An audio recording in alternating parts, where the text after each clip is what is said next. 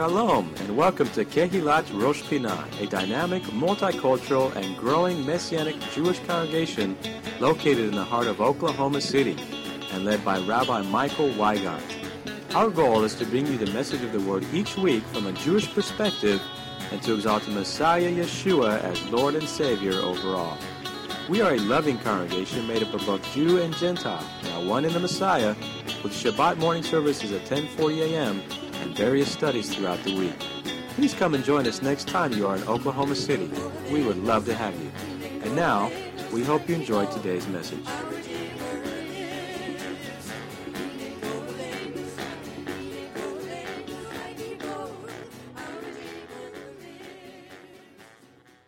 I want to share some thoughts with you today that a bit they're a little different than what I usually share, and I'll explain as we go forward here.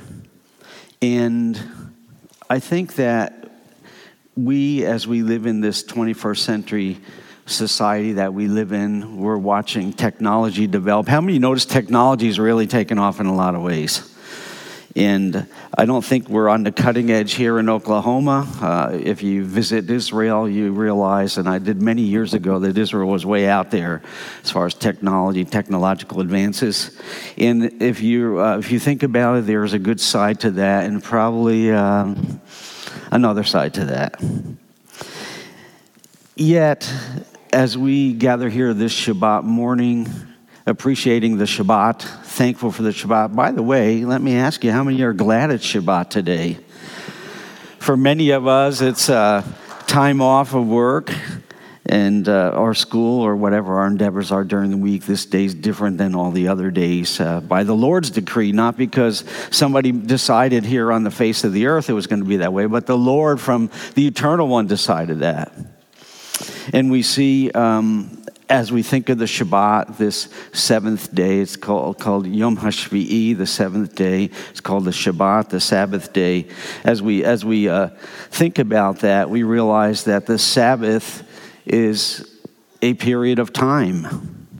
In Jewish custom and tradition, it's a little more than 24 hours. There's this idea of uh, making sure we don't desecrate the Shabbat by working on it. So there's a, a little bit of a cushion put in the time frame of the Sabbath. So it comes out to more than 24 hours just to be cautious as to not to desecrate the Sabbath. But the subject of time, T I M E, time, and related topics to time, that subject, time, is a major topic or a major theme of the arts. It's a major theme of photography, a major theme of music, a major theme of literature, and you guessed it, it is a major theme of Scripture, the Bible. Time, time. For example, how many of you have seen time lapse photography? To me, that's amazing stuff where a, a, a, camera is trained upon a rosebud, and over the course of time, you watch this, this rosebud open up. And what you originally saw when the camera started rolling and what you see at the end are two different things, although it's the same uh, particular thing, which is the, the rosebud. Paintings paintings involved time. Oftentimes, there are paintings that are paintings of particular seasons. I know in the summertime, I like to look at paintings that are about the winter time. And in the wintertime, I like to look at paintings that uh, the, the, the topic, the subject of the painting might be summer. I mean, it's kind of nice to see palm trees when it's five degrees outside. And it's nice to see a cold winter stream when it's what? Hot outside, those type of things. Novels that speak of times, you know, the best of times and the worst of times. Novels and songs that tell us time is on our side and tell us that yesterday all our troubles were so far away. Songs like that. And I know I aged myself and dated myself, but some of you actually know what I'm talking about as I quoted from two very popular songs of yesteryear, again, time. Each of these topics, such as photography and paintings and novels and songs, They speak of time. They're connected to time in some way, sometimes more directly than others. And as I mentioned, the Bible speaks a lot about time. Too much for us to go into thoroughly today. But remember this passage in Kohelet in Ecclesiastes chapter 3, verse 1 says, To everything there is a season a time for every purpose under heaven. That's just one small example of the many references to time and seasons that we find in Scripture. Going all the way back to the creation, day one, day two, day three, and then Shabbat, all the way back there. And the Lord Himself is called the Eternal One, which is a, a, a, an idea concerning time, eternity. He's called the Eternal One. He's also called the Ancient of Days. I get comfort from that as I get older. You know, He's the Ancient of Days. In our lives, the life you're living, the life I'm living, covers a time frame. There's time involved. Yesterday is past for you in your life. Today is now. Hayom, today. Ze hayom. This is the day the Lord has made. We will be glad and will rejoice in it. Ze hayom. This is the day. And that speaks of time. And there are many passages in Psalms that speak of time. For example, Psalm 90, verse 10 says this The days of our lives are 70 years, and if by reason of strength they are 80 years, Yet their boast is only labor and sorrow, for it is soon cut off. And we fly away. When I hear that song, we fly, that, that, that word will fly away, that translation of the Hebrew word, and we fly away, it reminds me of a, of a, a hymn.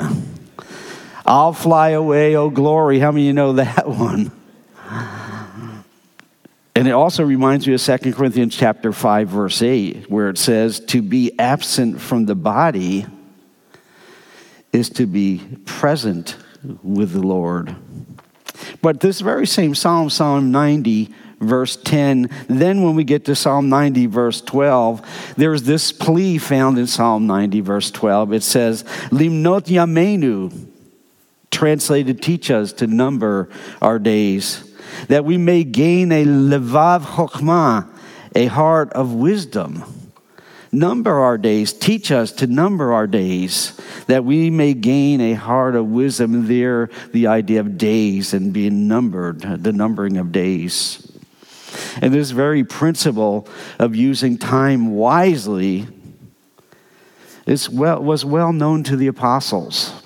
They spoke of it often. For example, Rav Shaul wrote in Ephesians chapter 5, beginning with verse 15, he says, See then that you walk circumspectly, being aware of what's going on around you. See that you conduct yourself in that manner, aware of what's going on around you. See then that you walk circumspectly. And the very next statement is, Not as fools, but as wise See then that you walk circumspectly, not as fools, but as wise. And then verse 16, repeated often, and a very good word for us here in this 21st century America. Redeeming the time because the days are evil. There, the word time is mentioned, there, the word days is mentioned redeeming the time because the days are evil. Therefore, again, verse 17, Ephesians chapter 5 says, Therefore, do not be unwise.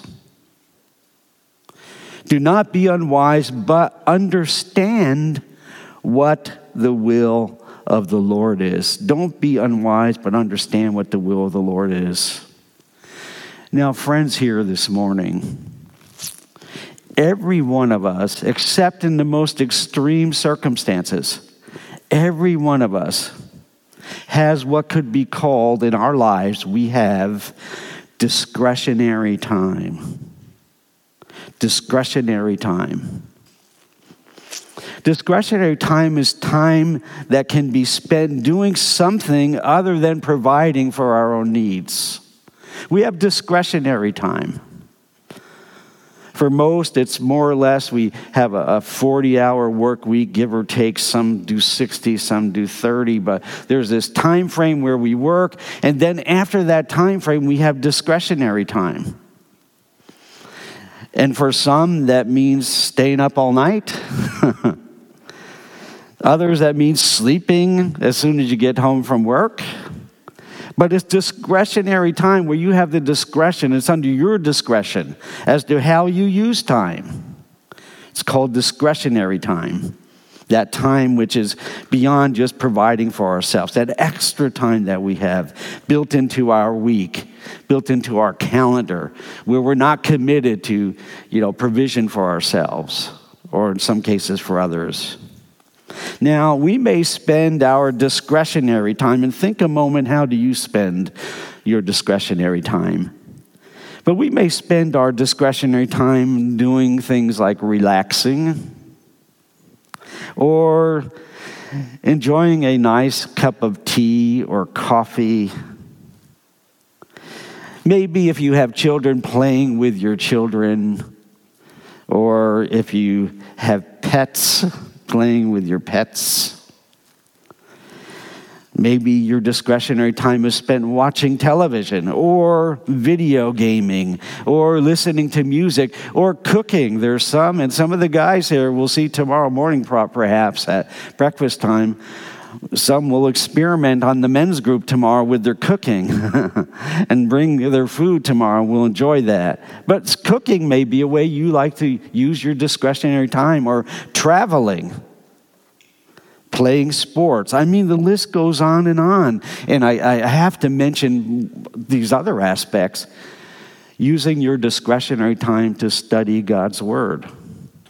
Using your discretionary time for prayer, using your discretionary time for fellowshipping with other believers, using your discretionary time to gather for worship together, like we are doing here on this Shabbat. Discretionary time. And with all the possible ways to spend our discretionary or free time, there's so many possible ways we can. Some like to tinker with cars, and others like to do something with wood, and all the different ways that we do calligraphy, all different things.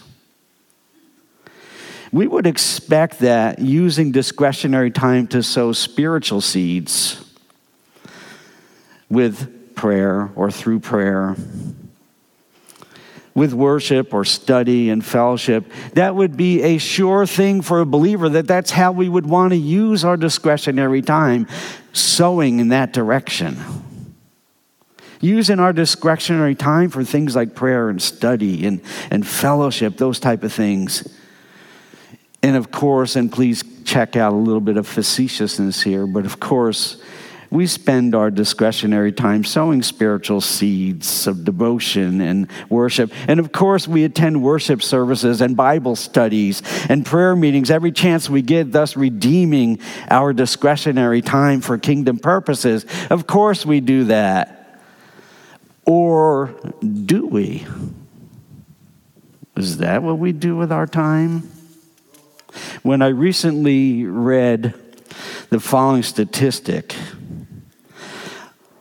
I had some kind of a reaction to this statistic, and I want to share it with you. I read this, this statistic, and I, and I could barely stop from breaking down, weeping, as I read this statistic. It's from a preacher's forum, and according to recent statistics, with Preaching Today as the, the, the forum, they came up with this statistic the average American spends nine minutes per day on spiritual matters. Nine minutes per day on spiritual matters, such as reading the Word. Some of the things I listed just a moment ago reading the Word, worship, praise, prayer, fellowship with other believers, studying nine minutes a day statistically.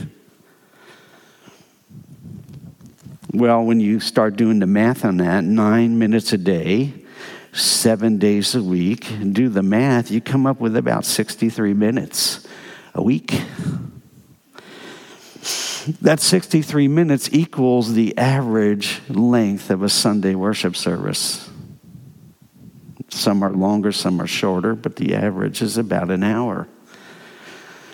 I have pastor friends that they, they can't speak, they have to finish in one hour.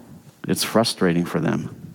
In their, their venue, where they're preaching at, where they're teaching at, where they're involved, they have to, when it, when it gets noontime, one pastor actually has part of the congregation leaves at noon because they want to be the first one at the restaurant. They don't want to wait. I don't say that to put those people down, but what I just said to you was actually recounted to me by a pastor friend of mine. Nine minutes per day, when I read that statistic from a reputable source, I wanted to weep. What about you and me? How much do we spend in spiritual? Our discretionary time is spent sowing into spiritual things. And this is a good part of what I want to share with you today. Because such data, nine minutes per day, devoted to spiritual things, really caused me to wonder something. I began to wonder well, if just nine minutes per day statistically is spent sowing into spiritual things, and that's an average because actually there's a whole group of people that spend zero minutes per day on spiritual things. And there are others that spend more than nine minutes, but the average came to nine minutes. When I think, I began to wonder well, if only nine minutes a day are spent sowing into spiritual things, what then are we spending our time on? What about the other discretionary minutes? What are we doing with those things, with that time frame? What do we do with our discretionary time? Well, the answers that I came up with may or may not surprise you, depends. Because in our capitalistic world that we live in, many companies, and I mean many businesses, companies, they have conducted surveys to figure out what do Americans do and others with discretionary time after all, if you can tap into that discretionary time with a product, you can make some big kesef, some lots of shekels, lots of money, lots of dollars, lots of moolah, lots of dinero, lots of pesos, however you want to say it. These companies realize, wow, we need to study discretionary time and see what are, what are Americans doing with their discretionary time and get a product in there and sell it. For example, they realized if we are spending our discretionary time attending sporting events, and many people do, these companies realized as they did their statistics, as they did their study, as they went through the process with their production, trying to figure out how to tap into that money source, that if a person's attending sporting events that that person will likely spend some discretionary funds because there's discretionary time and there are discretionary funds. Funds that go beyond just paying for the light bills and the gas bills and the fuel for the car but if you're attending sporting events, that's part of how you're using your discretionary time. These companies realize if a person's attending a sporting event, that they're going to purchase memorabilia. When they go to that event, they're going to purchase food. They're going to have to pay entrance fees. And in some cases, they're going to need to pay for transportation to get to the event. This weekend's the Super Bowl, and there will be thousands of people flying to LA for the Super Bowl. And when they get there, they're not just going to be allowed to walk right in. They're going to have to pay the entrance fee. They're going to want food for their kids. It's going to drag on, etc., for themselves. So if a person's using their discretionary time to attend a sporting event, then they're probably going to spend money connected to that sporting event. Well, what about discretionary time that goes into camping and hiking and stuff? Well, I think you can figure out discretionary time that goes into camping and hiking is going to also involve some money that needs to put out for hiking boots, entrance fees to the place where you're going to hike, if it's a, you know, a, a pay to enter type thing. tents, buying a tent, transportation, special supplies you may need for your hike or for your tenting or your camping. And the businesses realize hey, if we tap into that, there's a lot to be gained for us in the business.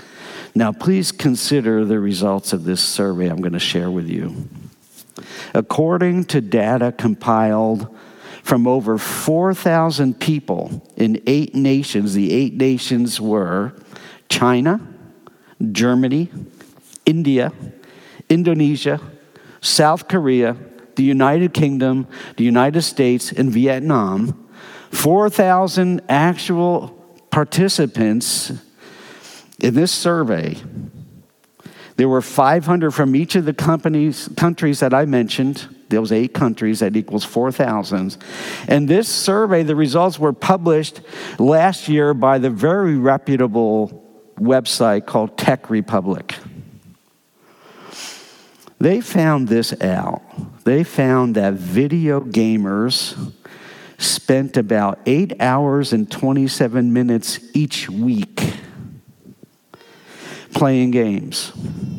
Eight hours and 27 minutes each week. Now, I already gave you the statistics of how much statistically they found that the average person spends on spiritual things nine minutes a day. But these 4,000 participants in this survey from eight different countries, it balanced out to eight hours and 27 minutes each week playing games. And it goes from there. 25% of those surveyed, or roughly 1,000 respondents, clocked more than 12 hours per week in gaming. About one third of the respondents said that they play five hours in a row video games. About a third of the respondents said they also will miss showering, eating, and socializing so that they can play those games.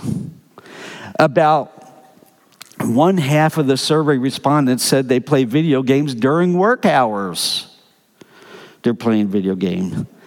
But that's not all. And please hear me out because I'm going to bring this to a point. But that's not all. A recent survey that was published by the BBC, the British Broadcasting Company, found that the United Kingdom adults spend an average of eight hours and 41 minutes a day on media devices. Eight hours and 41 minutes a day. What really got this survey, what the, the people that were tabulating this data, what really got them was that they also, when they tabulated, they were spending eight hours and 41 minutes a day on media devices, and that they found out in the same survey that the average time spent sleeping among the respondents was less eight hours and 21 minutes. According to BBC statistics, they're spending more time on media devices than they were even spending time sleeping and renewing themselves day to day. And a survey commissioned by LG Electronics, some of you may be familiar with them, they produce refrigerators and all kinds of appliances. And like I said, they realize hey, if we can tap into this discretionary time and discretionary funds, we can tap into some big bucks. Now, this is business thinking. LG Electronics found that the average adult will watch will watch 3,639 movies at home during their lifetime. 3,639 movies at home. They will watch 31,507 episodes of TV during their lifespan. And as far as different programs, the average person will watch, according to LG Electronics and their specific survey, the average person will watch 11,278 different TV programs or series as well during their lifetime. Friends, that's a lot of time. That's a lot of discretionary time spent on something, and what does it profit? I don't know. And additionally, it seems that deciding what to watch is a very common problem among modern families. What do we watch on the television? And they found out that the average family in their survey had two arguments per week simply over what to watch on the television. Two arguments per week. That's the average. Some had more, some had less. And sadly, more than one half of the survey's participants say their household, their household would struggle to get by with only one television set. The average home, they found, now hosts at least two TV sets in the average home. And they also found out this is LG Electronics. They're trying to figure out how to sell their appliances, their TVs, their refrigerators, and all the other things they produce. They also found out that a person, the average family, will discard their TV after six years. The average life in that home is six years for a television. Why? Because of some newfangled product to buy one that has a little more that you can do on this screen. Six in 10 respondents actually admit they would be lost without the TV set. And the average adult will spend 2,940. Listen to this, please. The average adult, LG Electronics survey, very professionally done, the average adult will spend 2,943 hours of their life just deciding what to put on the television. Just a decision process. Well, what do we watch tonight? No, let's not watch that. Let's watch this. But there's one more elephant in the room that I want to mention here before we get to the points that I want to share with you. There's one more elephant in the room. I want to address this big elephant. and for this elephant, there is a superabundance of data to consider, hard data to consider. So, what is this proverbial elephant in the room? You may have guessed it. It's called the cell phone. The cell phone. The statistics that are connected to Americans and cell phones, they are absolutely mind boggling. According to the latest data, which is at the start of this year, 2022, and with over 1,000 people involved in this survey, this data, all of them over age 18, by the way, with a plus or minus four points or 4% adjustment for the survey. On average, Americans spend two hours and 54 minutes on their phones each day. Just on their phones. Two hours, 54 minutes. The average American will spend nearly a month and a half, 44 days, on their phones they project for 2022. A month and a half on their phones. That's the average. Now, you might say, well, I don't do that with my phone. That's true. Hallelujah for that. But I have also been more than once, in fact, even recently, I noticed this again, in an airport situation where every person around me, no exceptions, was doing this. Every person, no exaggeration here, and no, no exceptions, every person was just standing there looking at their phone or sitting there looking at their phone. I remember thinking, wow, if there was an emergency, they're all looking at their phone. Somebody could pass out right there, would they notice? 45% of Americans say that their phone is their most valuable possession. Now, what is not being mentioned as their most valuable possession? The Bible. Who said it? The Bible. Jonathan. The Bible. 45%, that's almost 50% of Americans in this crafty survey that was done said their most valuable possession is their cell phone. It's not their Bible, it's not their house or their car, it's the cell phone. Over one third of Americans, 36%, say they'd give up their pets to keep their cell phone. If they had to choose between their pet and their cell phone, they'd give up the pet who's been a family member for X number of years. but not that cell phone. 53% say that in a house fire or other disaster, in a house fire or other disaster, their cell phone would be the number one possession they tried to get out of the house. I don't even want to think about that. 25 26% say they've endangered themselves to avoid losing or damaging their cell phone. They've endangered themselves. On average, we check, we Americans check our phones every four minutes. 47% of Americans admit they are addicted to their phone. It's an addiction. Over one half of Americans have never gone more than 24 hours without their cell phones. 61% of us have texted someone in the same room as we are in. We've texted them. And I recently saw that. And I was baffled. 61%, not 50%, not 51. 61% of us have texted someone and we're in the same room with them. 64% of us use our phones on the toilet also. 64%. I don't even want to go there. And statistically, on average, Americans check their cell phones 344 times per day. That's the average. Some do far less, some do far more. And I've seen this.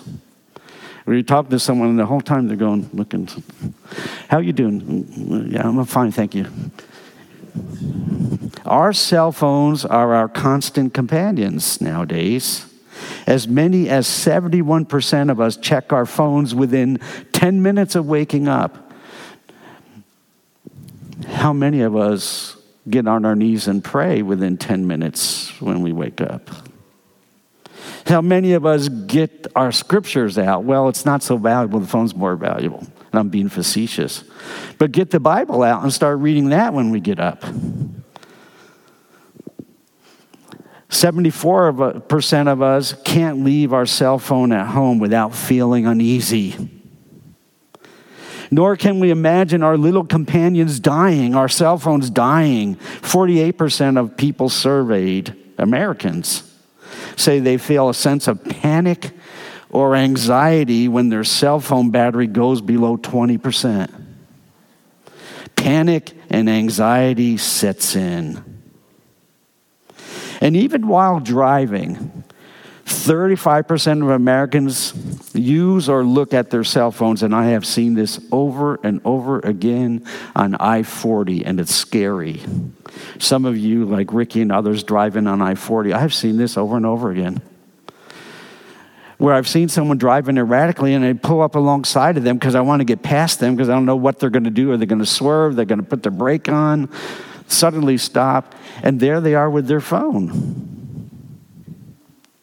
And I'll never forget driving to North Carolina on the interstate that goes through uh, towards Charlotte, North Carolina, a number of years ago. And pulling up alongside of someone, we're going 70 miles an hour. And this gentleman had his feet up on the dashboard with no shoes had his phone here, and I don't know how he was steering that car. Thankfully, it was a straightaway, and I got away as quick as I could. Left him in the proverbial dust.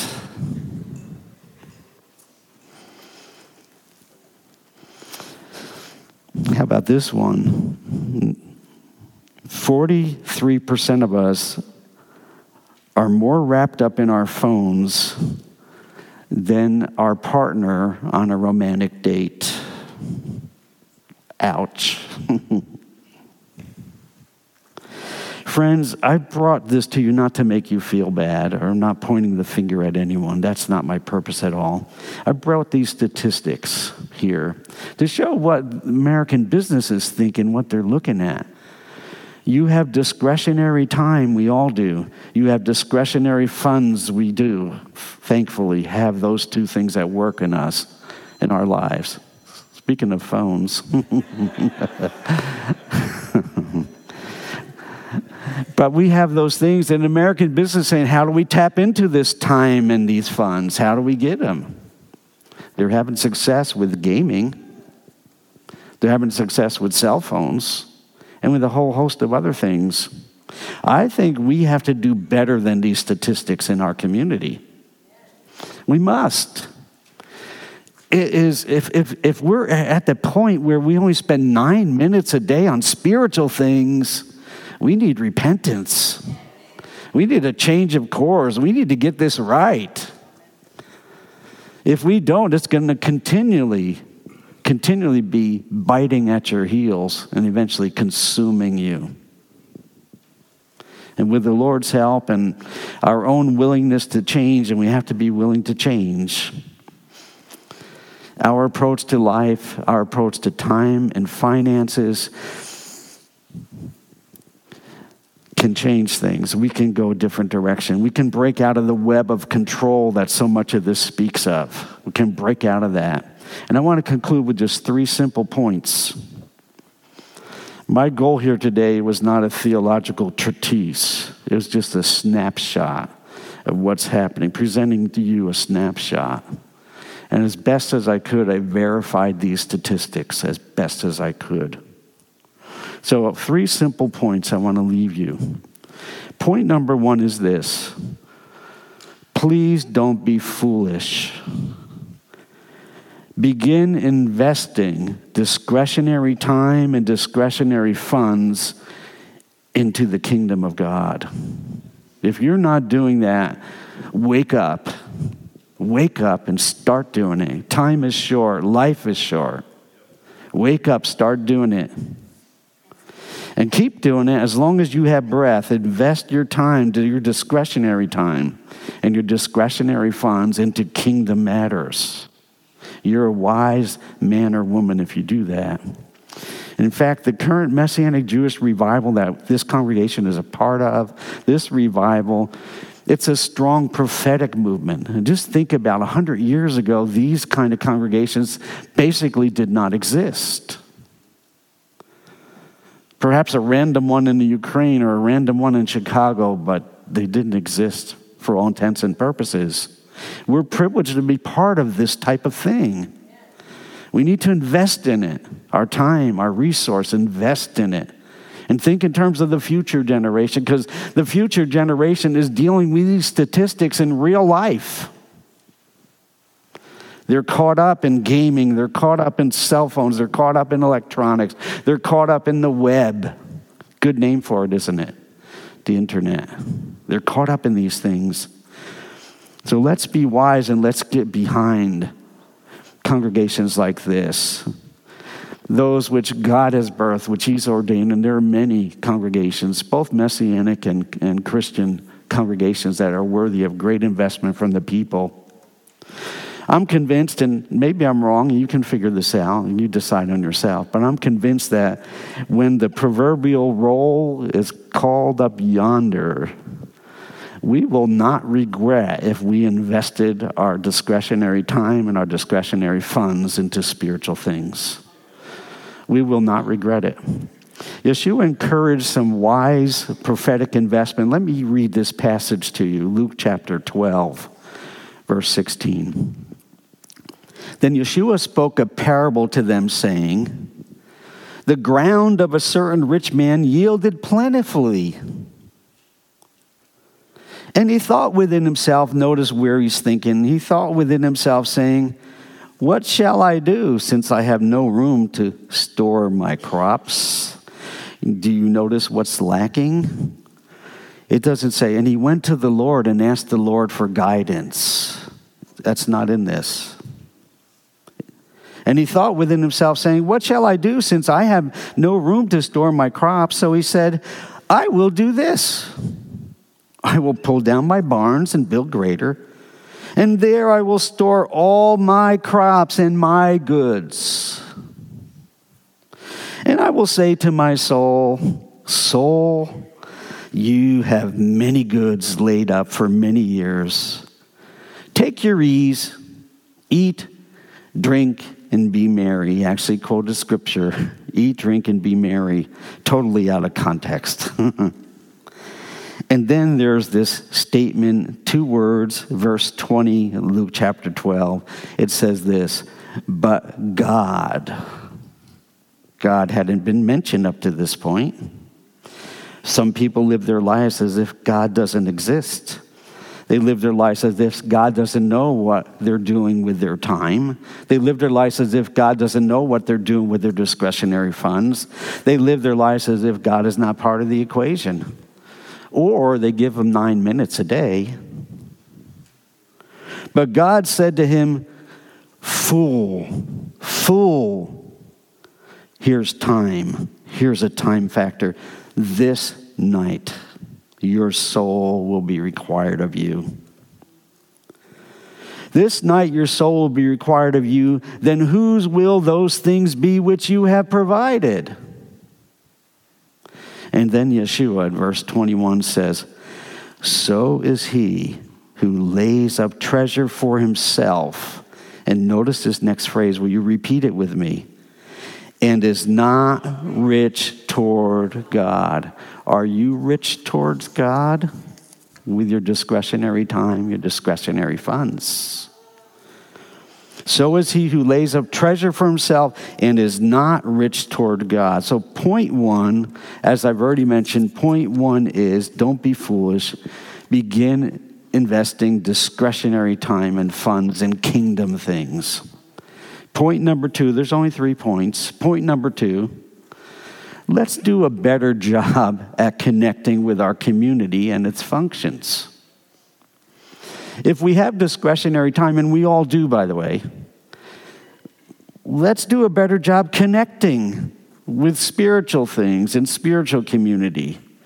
Connecting with our community and its function. If necessary, we may need to change the flow of our very schedules so that we connect, connect better with the community.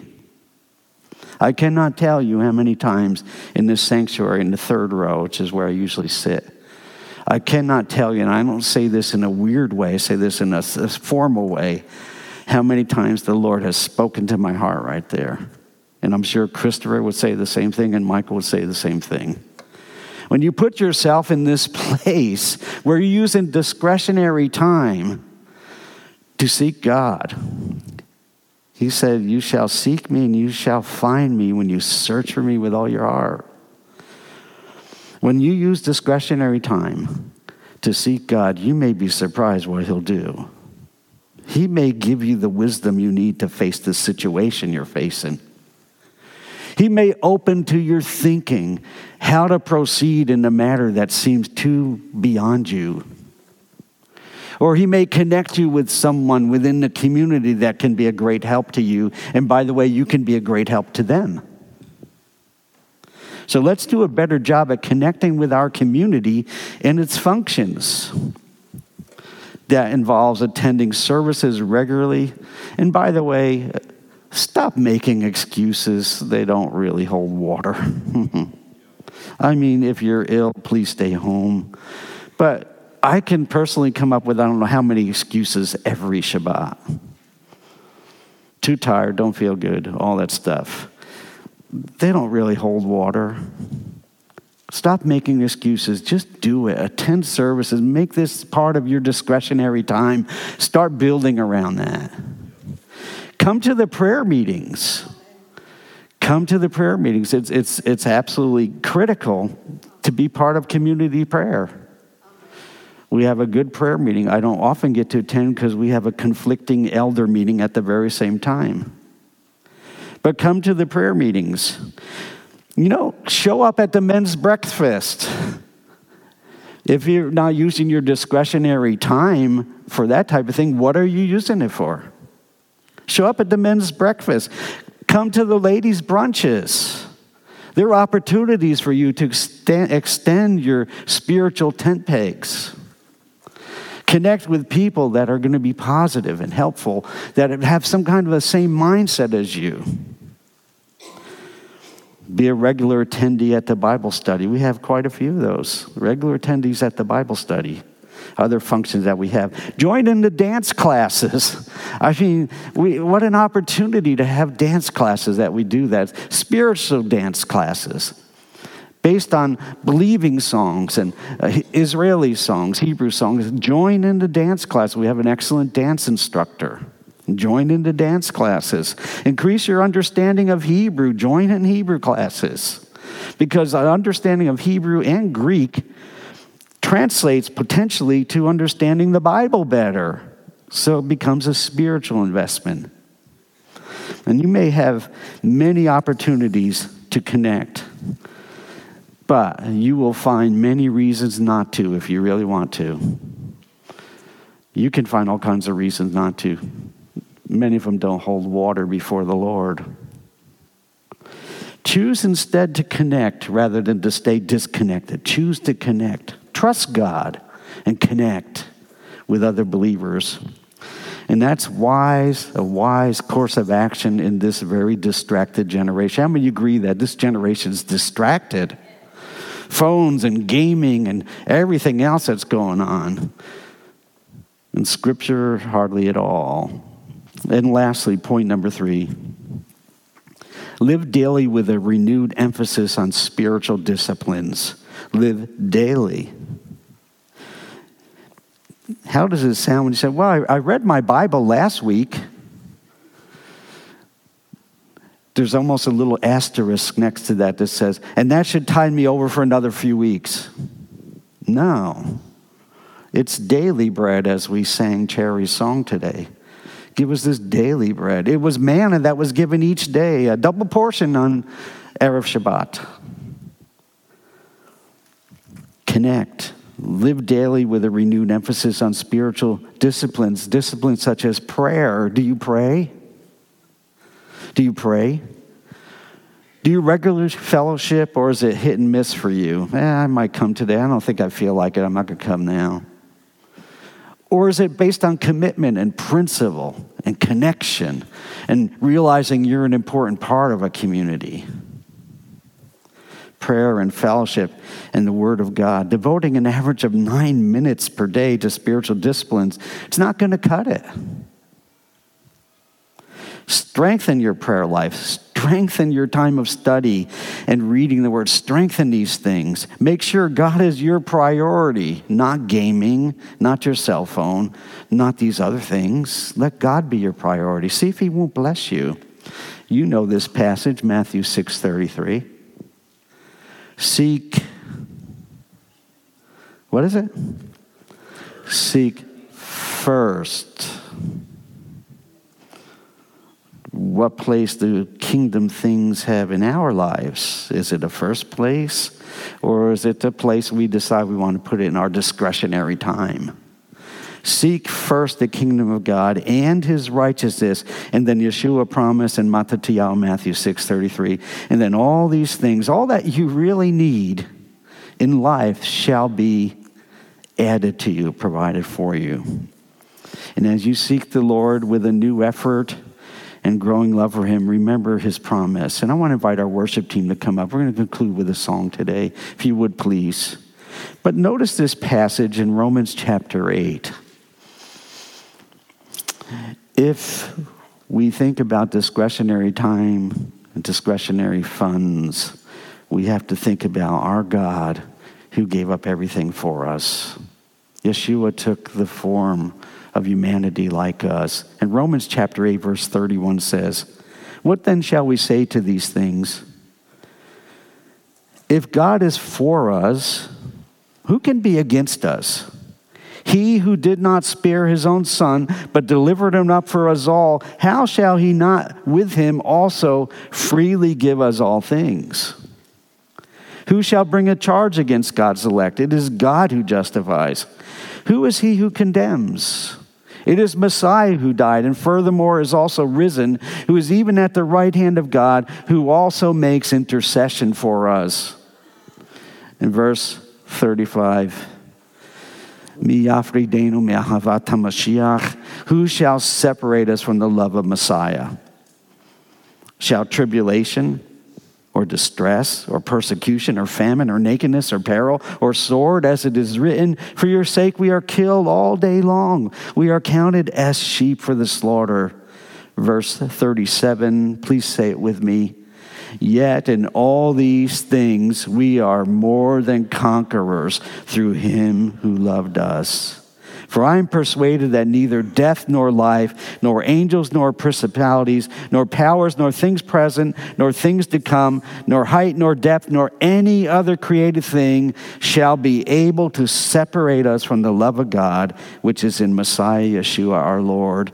Friends, don't you think we should be drawn closer to the God who loves us and investing there? You've been listening to the Shabbat message from Rosh Pinah Messianic Jewish Congregation in Oklahoma City, Oklahoma.